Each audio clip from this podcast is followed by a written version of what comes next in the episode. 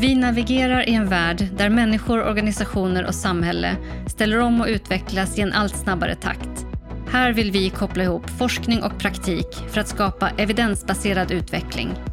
Därför har Sveriges hårförening skapat Fråga forskaren, en podd om ledarskap och organisationsutveckling med forskning i fokus. Du är varmt välkommen. Hej alla kära lyssnare och välkomna tillbaka till Fråga forskaren. Då var vi tillbaka i eten igen med ett nytt spännande Fråga forskaren avsnitt. Johan, välkommen till dig också. Tack Soritsa, vad härligt det känns att ha de här första små vårkänslorna faktiskt.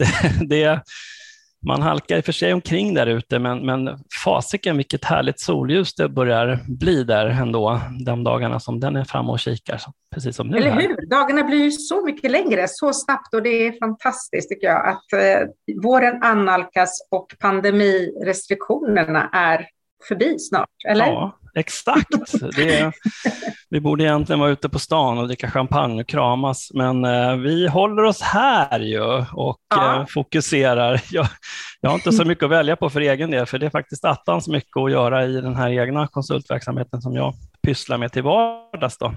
Ja. Berätta, vad håller du på med? Vad, liksom, vad är fokus för en partners? Ja, men det är väldigt mycket fokus på, vi har ju ett HR Tech-ben som jobbar mycket med att hjälpa företag att digitalisera sig inom HR. Och eh, där är det ju ett attans tryck just nu med olika typer av systemlösningar som ska in på företag, ofta större bolag. Så det är mycket projektledning, det är en hel del saker som ska fungera för att det där ska bli, ska bli bra i verkligheten. Då. Så det är sånt vi pysslar med. Mm.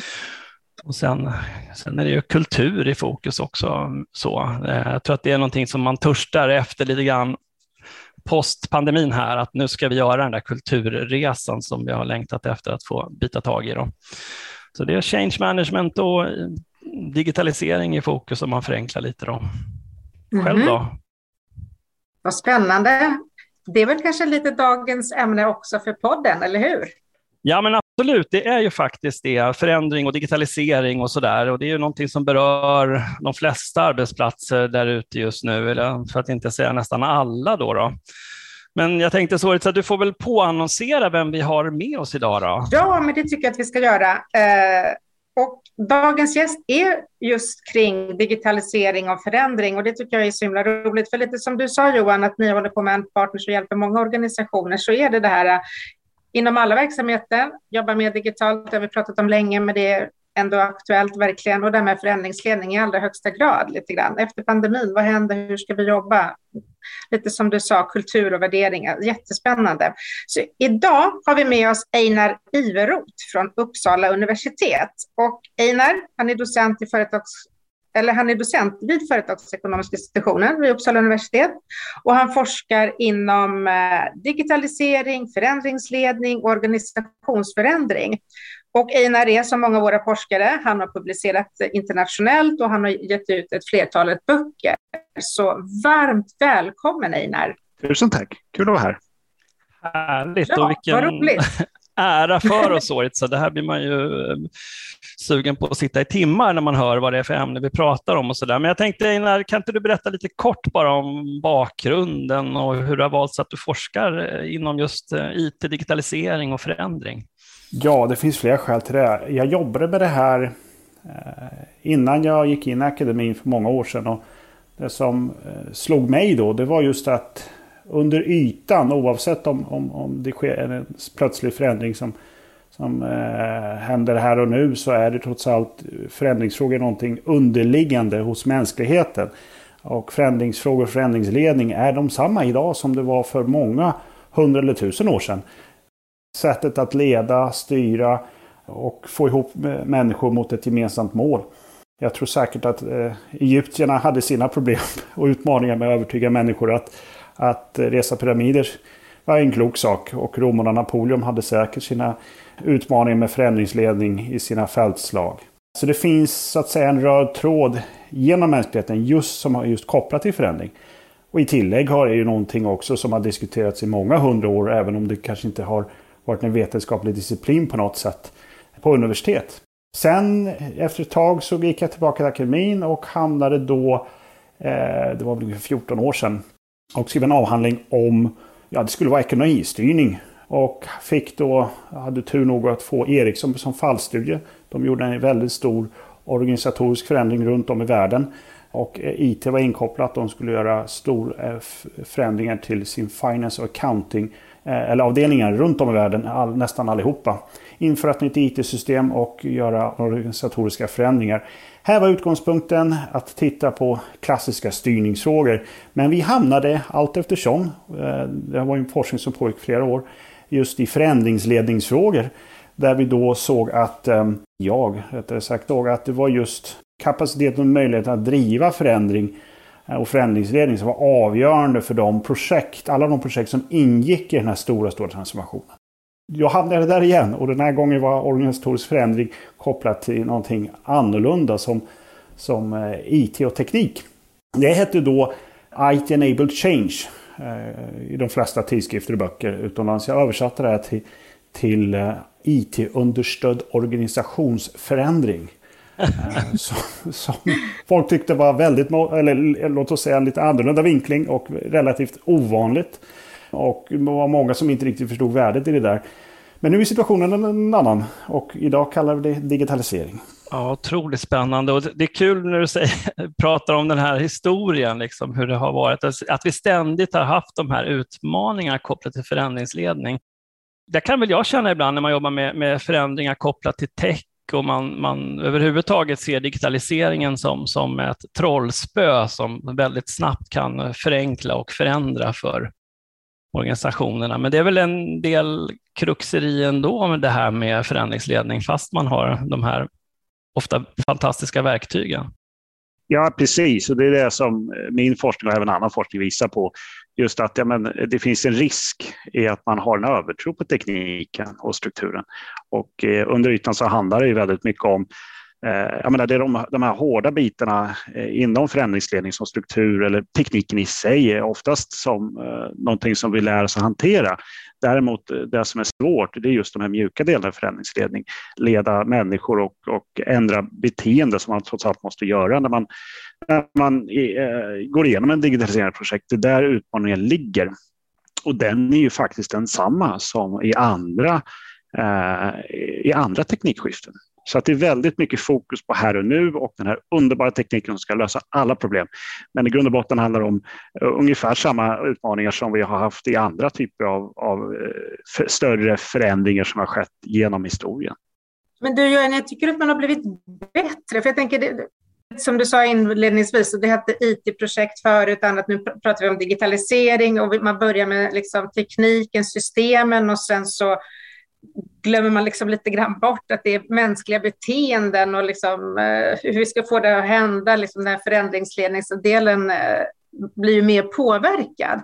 Tycker du att vi har blivit bättre på det, att ta med oss hela alla delar i den här förändringen när vi implementerar och blir mer digitala till exempel?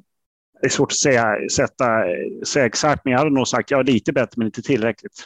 Eh, det finns en förståelse för det till viss del i större mån än tidigare, men, men inte, eh, inte så pass mycket. Ett annat problem i det här är att alla går igenom en viss förändringsresa och det finns vissa mönster eh, och lärdomar man kan dra av historien. Men trots allt så är det vissa vägval man måste välja själv i en organisation eh, som är unika. Så det finns liksom inget, inget genuint recept som man kan replikera och överföra till en annan, från en organisation till en annan organisation.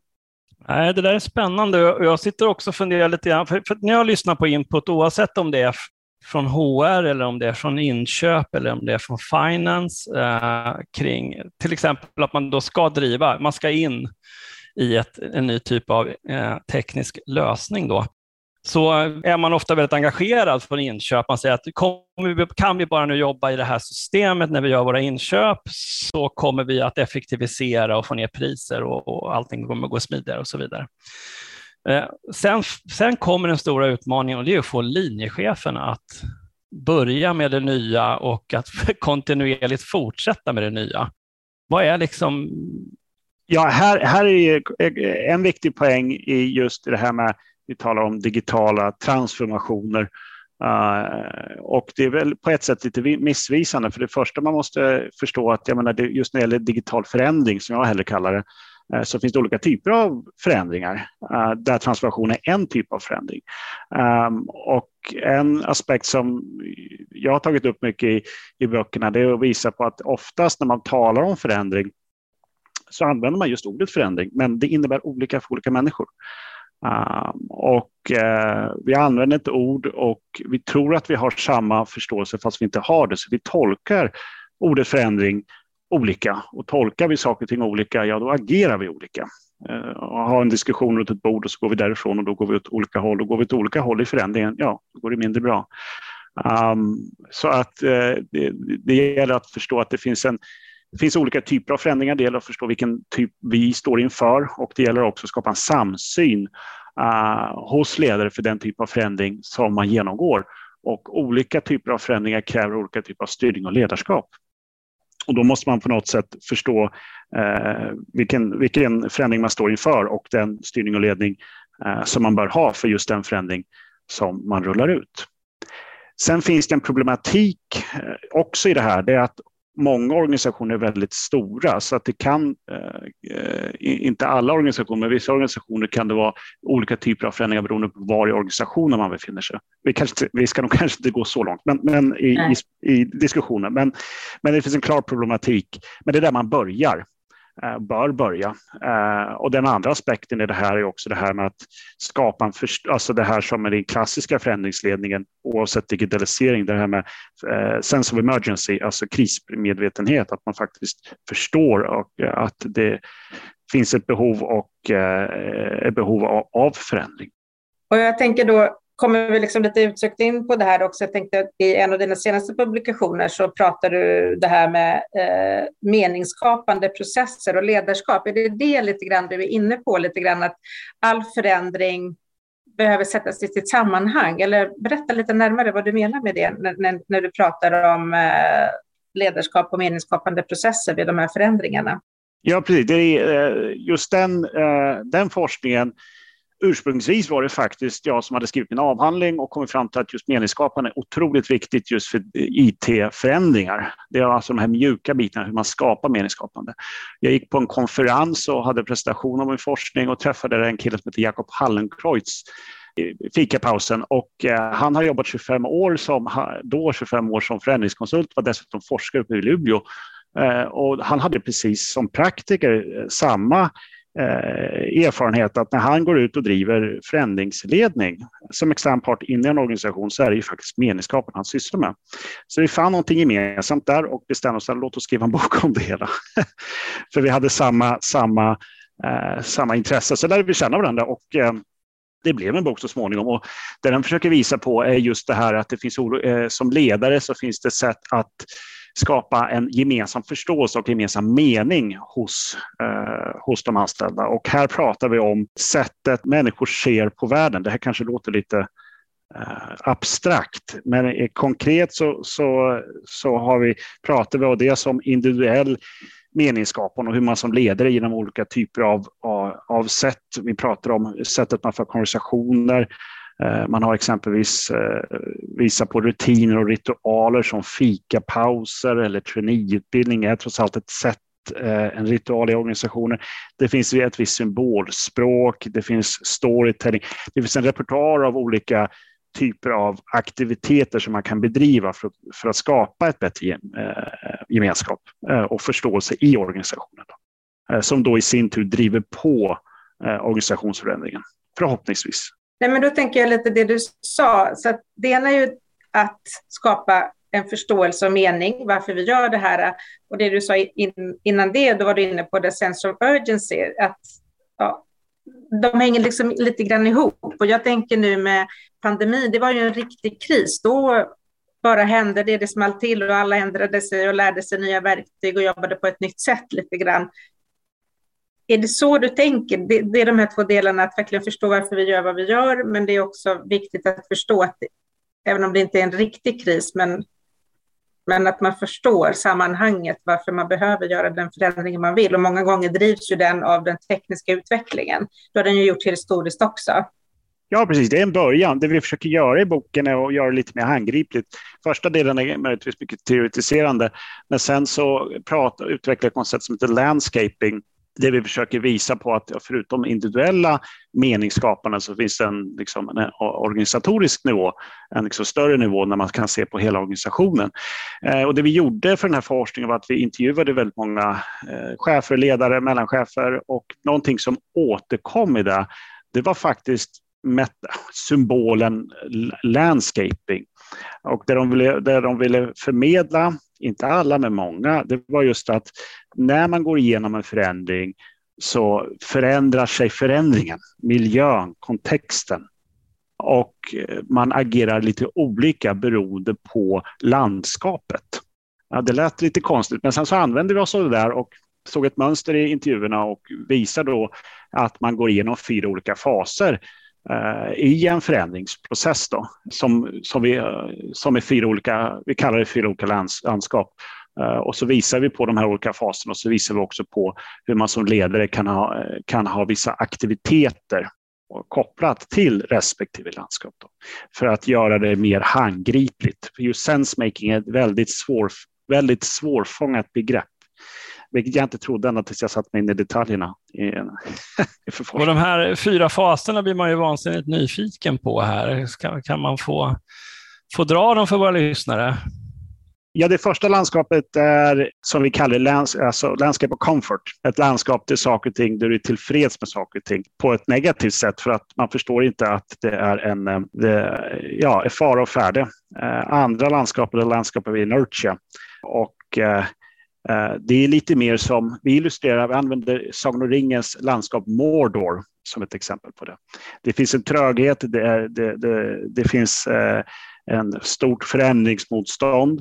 Tredje landskapet transformation, när det väl börjar hända. Och det liknar vi med exempelvis att det blir lite lugnare. Du kommer från Mordor in mot uh, Landscape of Transformation där det är lite mer som en norsk fjord där det är vackert men fortfarande relativt farligt. Och sist är Landscape Consolidation. Och kommer man från Uppsala så är det väl ett bra exempel med Uppsala slätten med saker och ting. Det blir en new normal, en ny normalt och saker och ting eh, planar ut sig. Så att ett, en, en, ett, med en, olika typer av metaforer för att visa på de olika miljöerna man går igenom. Och de här olika faserna, tänker jag, utan att veta, innebär olika slags ledarskap, eller? Ja, det finns olika typer av fokus eh, som man som ledare. Dels tar vi i boken igenom det här som jag pratade om tidigare med, med förändringskonversationer och storytelling och symbolism och en rad olika typer av, av uh, aktiviteter. Men sen är det också en rad olika Eh, aktiviteter i de här olika landskapen som att eh, få folk, stay in motion, få folk att fortsätta arbeta, informera människor, eh, visionsarbete exempelvis då, och betydelsen på översättning, att kunna vara uppdaterad eh, och sprida budskapen men också översätta på ett sätt så folk förstår exempelvis. Vi har ju en fantastiskt trevlig sponsor av podden i form av Akademikerförbundet SSR och eh, de undrar lite grann, vilka fallgropar ser du att du som projektledare eller för all del VD kan gå i? Vad är de vanligaste där egentligen i den här typen av projekt? För nu går vi, liksom, när vi pratade om senast nu, eh, då gick vi liksom rakt in i, i, ehm, i det här med eh, förändring kopplat till individer och liknande, förändring kopplat till just förändringsämnen. Men ska vi backa tillbaka till digitalisering och, och eh, huvudtemat så är det det första är egentligen, det ena är det här som jag tog upp, att man eh, måste förstå att det finns olika typer av förändringar och de här olika typerna kräver olika typer av eh, styrning och ledning. Um, och här pratar vi om egentligen att skapa en samsyn och ha väldigt mycket diskussioner i en ledningsgrupp om, och jag menar, vi, vi visar på en modell för att kunna, som man kan använda sig av Eh, som ett diskussionsunderlag eh, för, för, att prata ihop sig. Det ena. Det andra är, eh, är just det här grejen att, som konstigt nog alltid återkommande, den här övertron på teknik. Det finns alltid en, och också en rädsla. Och det där har ju dels, jag menar många vet ju att det är viktigt med att Eh, håller man på med digitalisering och teknik så är eh, organisationsförändring viktigt. Det vet en del, men det handlar väldigt mycket om tid och pengar också, att man inte orkar ta i den biten. Eh, men trots allt så visar det då att för ungefär 10-15 år sedan sa man att ja, men om du lägger, eh, om du har 100 kronor så lägger du, eller 100 miljoner och lägger 50 miljoner på IT-systemet ska du lägga 50 miljoner på organisationsförändringar. Idag mm. säger många att det är, det är 9-10 istället. Om du spenderar en miljon på tekniken så måste du spendera 9 miljoner på, på organisationsförändring. Så i praktiken så handlar det om att man måste förstå att förändringen måste drivas av någon. Den, den liksom sköter sig inte sig själv. Och man måste arbeta, äh, använda sig av förändringsagenter, formellt eller informellt, som driver fram det här. Då. Eh, och det visar vi faktiskt på i den här senaste boken på en modell på hur det här sker, alltså vad man gör. Vilka aktiviteter gör man egentligen eh, 8 till 5 för att driva ett sånt här? så vi gör det på, försöker illustrera på ett väldigt handgripligt sätt. Mm. Det där är nog väldigt toppen faktiskt, för jag ser det, vi ser det i praktiken också, att, att när, när vi jobbar ju en del med företag som är, kliver in i de stora HR-systemen ofta, då, SAP SuccessFactor och, och Workday. Och där eh, hör jag från våra konsulter att ibland blir det en problematik i att det liksom är eh, tekniskt drivna konsulter som ska eh, hjälpa företaget in i de olika faserna i de här systemen. Och, och där kan det vara rätt jobbigt för de konsulterna när man inte har, liksom, i vårt fall, HR-kunskapen så att man förstår i praktiken vad systemet ska hjälpa till med. Precis, det är en av dimensionerna som vi tar upp i den här modellen i senaste boken, just att en central aspekt, dels har de här hårda aspekterna med förändringsledningen som strukturuppföljning, att tekniken fungerar och liknande, men sen den svåraste biten är just de här mjuka bitarna och då pratar vi om dels om en en eh, förståelsedimension, att man måste skapa en, en sensemaking, gemensam förståelse, så att folk kan tolka det på snarlikt sätt. Eh, och så att det sker en öv och då spelar man som förändringsagent en, en roll som översättare. Mm. Eh, sen finns det andra viktiga aspekter som oftast glöms bort, det vill säga att det finns en emotionell aspekt. Folk vinner, folk förlorar, eh, man måste göra nya saker, folk är frustrerade, folk gråter, folk blir förbannade. Och någon måste hantera de aspekterna. Och ytterligare en aspekt är den här politiska dimensionen av det hela. Det är, hur man än vrider och vänder på det så är det, är det politik och ett politiskt spel och det måste också hanteras på ett bra sätt. Och dessutom för att komplicera saker och ting så förändrar sig de här faktorerna under resans gång. Så det blir olika balans beroende på vad, vilken fas man befinner sig i. Jag tänker de här förändringsagenterna, deras roll kontra en chefs roll. Vad, vad säger ni om det? Det är samma sak, det är alltså, eller det kan vara. Förändringsagent är någon som driver saker och ting framåt, driver mm. förändringsarbetet framåt. Det kan ju vara en formell chef, det kan också vara en informell chef, någon som tar, tar så att säga ledartröjan var som helst i organisationen. Uh, och, ja, och det är viktigt att identifiera var man, de här som talar för förändringen uh, för att få igång förändringen. Min erfarenhet är att oavsett om det är digitala förändringssystem man gör eller system eller IT eller vad det än är så är ju det med förändringsagenter eller har varit relativt eh, vanligt att man använder sig av. Och jag har tyckt ibland att det blir problematiskt om det inte är cheferna lite grann. För att jag tänker mig att om jag är ansvarig för en verksamhet så måste jag ju som chef ta ägandeskap och driva den förändringen och få den att hända. Eh, och ibland så blir det kanske att det blir lite abdikerande ledarskap från cheferna om man har de här förändringsagenterna. Har ni kunnat se någonting i den forskning? Vad, hur gör man för att få det här att hända? Alltså just det här du säger, den här framdriften och ägandeskapet. Ja, alltså det finns ju flera faktorer här. Menar, eh, till att börja med så finns det olika typer av, nu ska vi inte gå in i detalj, men olika sätt, uppsättningar av olika roller, men det är helt klart så att det måste vara flera. Det måste både vara formella och informella eh, aktörer runt om i organisationen. Eh, det är klokt att man även tar den här politiska eh, dimensionen av, det här och eh, ett gäng förändringssponsorer, ambassadörer som talar för förändringen och som man hade diskuterat med kanske innan man rullar ut det fullt ut, som hjälper på att pusha på. Och det finns ju också olika typer av, av eh, ty, typer av förändringsagenter. Det som är viktigt att komma ihåg är att det finns en mängd olika egenskaper som bör finnas hos förändringsagenterna, men inte nödvändigtvis exakt hos samma individ. Så de spelar ju så att säga olika roller. Men det är viktigt att man tänker igenom eh, och också försöker identifiera och skapa ett nätverk av av eh, människor som, kan, som är potentiella förändringsagenter i, i förändringen, så man sprider ut det. Och det förbättrar också det här som du Johan pratade om, förståelsen mm. och översättningen. Att man som förändringskant både förstår, förstår systemet där man försöker implementera detalj men också har förmågan att översätta det på ett sätt som folk förstår. Jag tror också att man behöver ibland tänka över hur många initiativ en organisation så att säga, klarar av parallellt. Alltså.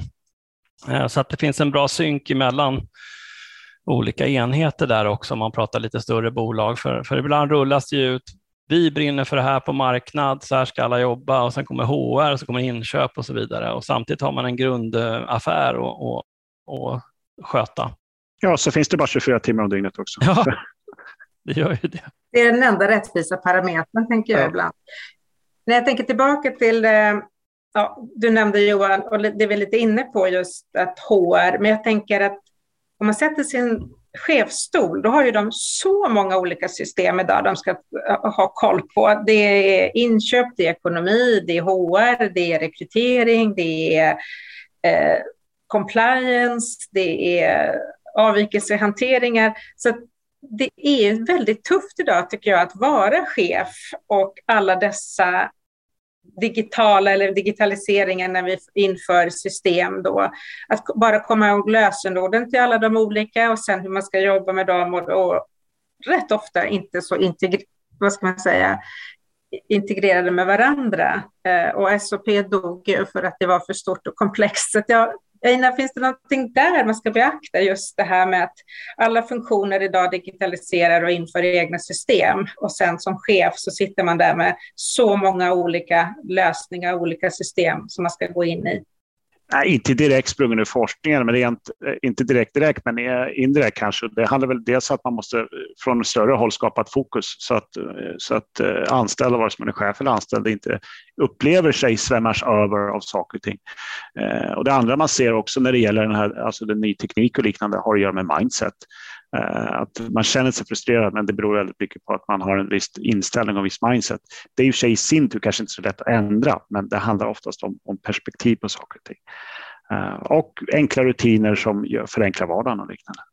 Ja, för målsättningen är ju alltid det, tänker jag, att förenkla vardagen. Och sen när man lägger ihop de här små förenklingarna så kan det upplevas initialt liksom att jäklar, det här blev ju faktiskt sämre än bättre. Men det är väl just att komma över den där pucken, tänker jag. Ja, precis. För det här med det är viktigt och det är ingenting vi har touchat vid direkt, men eh, digital förändring då är ju alltid en, en process. Det tar sin tid. Det är som att eh, man köper, eh, köper ett par nya skor så är det skoskav i början, men efter ett tag så, ins, så inser man att det här funkar väldigt bra, men det tar ett tag innan man kommer dit. Eller man byter mellan en PC till en Mac exempelvis, eller tvärtom.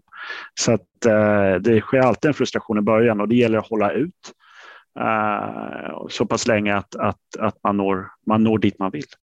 Jag tänkte det du sa om de här fyra olika faserna, det fick mig att tänka på när man pratar om grupputveckling så pratar man om fyra olika faser.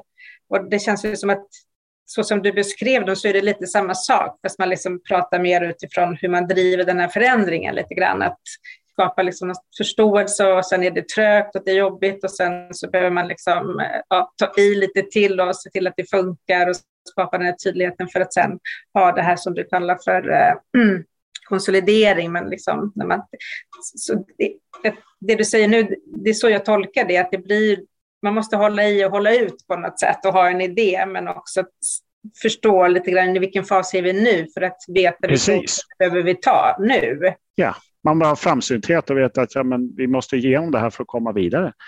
Uh, och vi måste hantera det. Så att absolut, och det är där, den här metaforen exempelvis då uh, försöker uh, illustrera så att man, har en, har, man vet vilka faser, vad som komma skall. Det gör det lite lättare, både som ledare men också alla, alla inom organisationen. så att säga. Och veta att ja, men det är faktiskt okej okay att vara förbannad.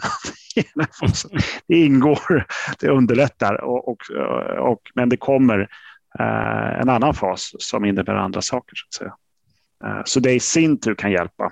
Att man vet att man har förståelse för att en process man går igenom som är olika faser och som innebär olika tjänster och olika aktiviteter. Det där är bra metafor tänker jag och, och kul att, och, och, lämpligt säkert för många att investera i den här Leadership and Digital Change. Visst var det så boken hette, eller hur? Ja, det var den, ja, den sista boken. Där gör, ja, vi ju, mm. ja, precis. Där gör vi lite mer historiska grejer. Mm. Uh, vi går igenom uh, historien var liksom där vi började här i den här podden med, med att prata om det, det tidlösa. Det finns vissa lärdomar. Sen gör vi också en, en liten grej att vi har en, för att visa just på lärdomarna så har vi utvecklat en historia om potatisens introduktion på 1700-talet. Mm. Karlsson och Andersson som ett, ett underhållande sätt men ändå informativt för att visa på de olika eh, dimensionerna som man går igenom i en teknikförändring som det trots allt var när, när det introducerades potatisen. Då. Det var en väldigt stor samhällsförändring både i Europa och i Sverige. Då. Eh, så vi tar den vissa historiska aspekter därifrån och, och använder den för att förklara just för man, hur man både strategiskt sett och praktiskt sett driver digitala förändringar. Då. Eh, så att det blir så att säga lite mer, och vi använder den ofta i, eh, både i, både i Uppsala men även när jag är ute och pratar. Eh, och den brukar skapa väldigt mycket aha-upplevelser mm. hos åhörare. Vad kul. Och den, hittar man, den hittar man där man hittar böcker, som man brukar säga ibland om poddar. Det finns där poddar finns, eller? Uh, ja, ja, den boken blir publicerad. Det var den senaste. Vi, det var jag och Jakob igen då, mm. uh, som skrev den boken. Och den handlar just, just om ledarskap och digitalisering. Och där paketerar vi dels den här eh, historiska aspekten och strategi, strategi och praktik där vi delvis pratar om och har pratat om. Uh, och vi publicerar på Routledge, så det är en internationell Eh, publiceringsförlag för att nå, nå, ut lite större. Då. Eh, så, att, eh, så det är det senaste, får vi se vad vi hittar på nästa gång. Men, men det, det, är den och det visar vi också på den här, just det praktiska som oftast efterfrågar, vad är det man faktiskt gör i praktiken 8-5 då. Eh, som är viktigt att förstå. Det kopplas ju till just det här som ni säger, vad, vad, som ni frågar om. Vad är för någonting som, hur, hur gör vi egentligen? Då? Och, eh, och det är i princip detsamma som det var på 1700-talet i Sverige som det är idag. Vi tror att det är så mycket mer märkvärdigt. Jag tyckte det var lite roligt så du började med liksom den historiska, att men förändring har alltid funnits. Ja, det har den och teknikutvecklingen har alltid gått framåt och vi har behövt anpassa oss till den lite grann. Så det blir ju lite, ja, kanske väldigt förenklat, men det är ändå faktiskt en sanning eh, som vi har levt med i många år och kommer fortsätta med framåt också. Och sen blir vi klokare längs med vägen och förändringen är annorlunda, för förutsättningarna är annorlunda, men grund och botten handlar om att vi människor ska lära oss att leva med det och ta, det, ta oss an de här eh, nya tekniska lösningarna och förhoppningsvis underlätta vår vardag. Ja, precis, exakt så. Mm. Vad härligt Sorgitsam. Ska vi ta och plocka in det här på något sätt, eh, tycker jag, eftersom vi närmar oss våra, vår, vår sluttid här idag, även om man skulle vilja hänga med Einar eh, länge än då, så att man får väl investera i någon av hans böcker. Jag tänker, vad, vad känner du Soritza? Vad tänker du när vi sitter och pratar här idag? Nej, jag tycker det är lite som jag sa precis innan, att när man får lite de här historiska perspektiven som Einar hjälpte oss att tänka tillbaka till så blir det lite avdramatiserat, lite enkelt att se och någonstans känna att, ja, som du sa, det, det, är en konstant som alltid har funnits där och alltid kommer finnas där och sen behöver man förhålla sig till den. Så det tycker jag. Sen tycker jag det var lite spännande med de här fyra faserna, för jag kände igen mig just som jobbar mycket med det med ledningsgruppsutveckling och teamutveckling, att det är lite samma sak och så behöver man tänka kring hela förändringsprocessen, eh, att man är i olika faser och det behövs olika vad ska säga, ledarskap och styrmodeller för att ta sig igenom till de olika faserna, men också lite grann, jag tänker att, att känna igen sig, ja men nu är vi här och det är jävligt jobbigt, men vi måste igenom, för sen mm. kommer igenom det så kommer nästa. Så det tar jag med mig. Vad tar du med dig? Ja, men det finns något jättefint mentalt i de, där, eh, i de där fyra faserna att jobba med faktiskt, när man liksom börjar planera projekt också, tänker jag, att vi, vi man ritar upp lite grann scenario lite scenarioplanering, så den, den har jag också med mig. Sen tyckte jag det var intressant som Einar sa det här med just att bli överens om vad förändring är i det här fallet, så att säga, eh, så att man har en gemensam bild av vad det betyder och inte bara tänker att att alla tolkar eh, en förändring, nu ska vi ut på en förändringsresa åt det här hållet och att alla då har tolkat det på lika sätt, utan att man verkligen hittar plattformen där. Jag kan hoppa in och fråga eh, kopplat till det här med det historiska. Hur länge tror ni vi har hållit på med IT och eh, informationssystem? Oj, oj, oj, alltså vad hörde man talas om eh, ADB där när pappa kom hem ibland på 60, 70, ja, 70-talet då? Någonstans Jag tänker sen Henry Ford började tillverka bilar, att det var liksom viktigt att få hela den assembly, eller vad säger man, löpbandet. Det var det första som kom upp i mitt huvud. Ja, alltså eh, det här med IT eh, och informationssystem handlar ju väldigt mycket, alltså definitionen av vad det är för något är ju på ett sätt att man försöker eh, hålla på med information som mm. man lagar eh, och som ska lagras på något sätt och eh, kodas ner och avkodas och sända något, något, ett annat perspektiv. Så det är egentligen det jag har hållit på med i flera tusen år. Ja. Så att det är liksom kilskrifter och det är Kipu tror jag hos Sydamerika och det är morsealfabetet. Och här finns ju då en managementproblematik då som nu. Eh, när det gäller hur ska vi liksom, hur ska vi kunna skriva ner eh, den här informationen. Eh, hur ska jag kunna transportera den? Hur ska någon i en annan situation kunna avkoda det här och dessutom fatta rätt beslut? Och så är det en lång, stor administration och processer kring det här. Så mm. under ytan så är det samma sak. När det gäller digitalisering i sin tur har vi hållit på med sedan 50-talet och det är väl ADB och lite sådana här saker. Ehm, så min poäng är här i varje fall att det finns mycket där ute som, som vi kan lära oss av och vi har hållit på med det här ett tag. Så att jag tror att Eh, vi kan titta bra bakåt när vi ska blicka framåt. Fantastiskt eh, bra slutord tycker jag, Soritsa från Einar. Vad härligt att få ha honom här hos oss. Ja, verkligen. Och innan vi tackar Einar och säger hej då så skulle jag faktiskt vilja passa på att göra lite reklam. För att det är nämligen som så att eh, Sveriges HR-förening har tidigare haft ett event som har hetat Forskardagen och vi har bestämt att vi ska döpa, döpa om det till Fråga forskaren live, som är precis som den här podden eh, ett event där vi träffar forskare och de får berätta om sin forskning i mer vad ska man säga, konsoliderad, lite längre format än vad du har gjort. Och eh, i år så kommer Fråga forskaren live gå av stapeln den 17 mars. Och eh, det finns ju massor med saker som, eh, och den här dagen kommer handla om just det här med att eh, det finns ju massor med forskning som vi redan vet och som är giltig, som inte per definition påverkas av pandemin. Och det ska vi utforska tillsammans med tre forskare. Och är man lyssnare på Fråga forskaren så kan man få rabatterat pris Eh, så då går man in till sverigeshårförening.se och så går man in på event där och så uppger man Fråga forskaren med små bokstäver i ett ord. När man anmäler sig så får man nämligen ett förmånligare pris. Så 17 mars och eh, gå in på Sveriges Hårförenings hemsida och anmäl er. Det, så ses vi där helt enkelt. Tack Soritza. ja, men det får man ju absolut inte missa. Och vi säger också ett jättetack till Einar Iveroth. Underbart att ha dig med den här förmiddagen. Tusen tack, det är roligt att vara här. Eh, speciellt det här formatet som, som är innovativt och annorlunda för mig i varje fall. Underbart. intressant samtal. Ja, men jätteroligt att ha det med. Och jag vill också bara tillägga att de här böckerna som Ina pratar om, det kommer finnas länkar på Sveriges Hårs hemsida där vi presenterar podden och information om Ina och länkar till de här böckerna, publikationerna. Så där kommer ni hitta böckerna och var ni kan köpa dem. Eh, för det känns som att det är några stycken man skulle vilja läsa närmare om, även om vi fick en liten light version under podden idag. Så stort tack Ina för ditt deltagande. Tusen tack. tack. Och tack alla lyssnare och tack Johan. Tack så mycket. Vi ses.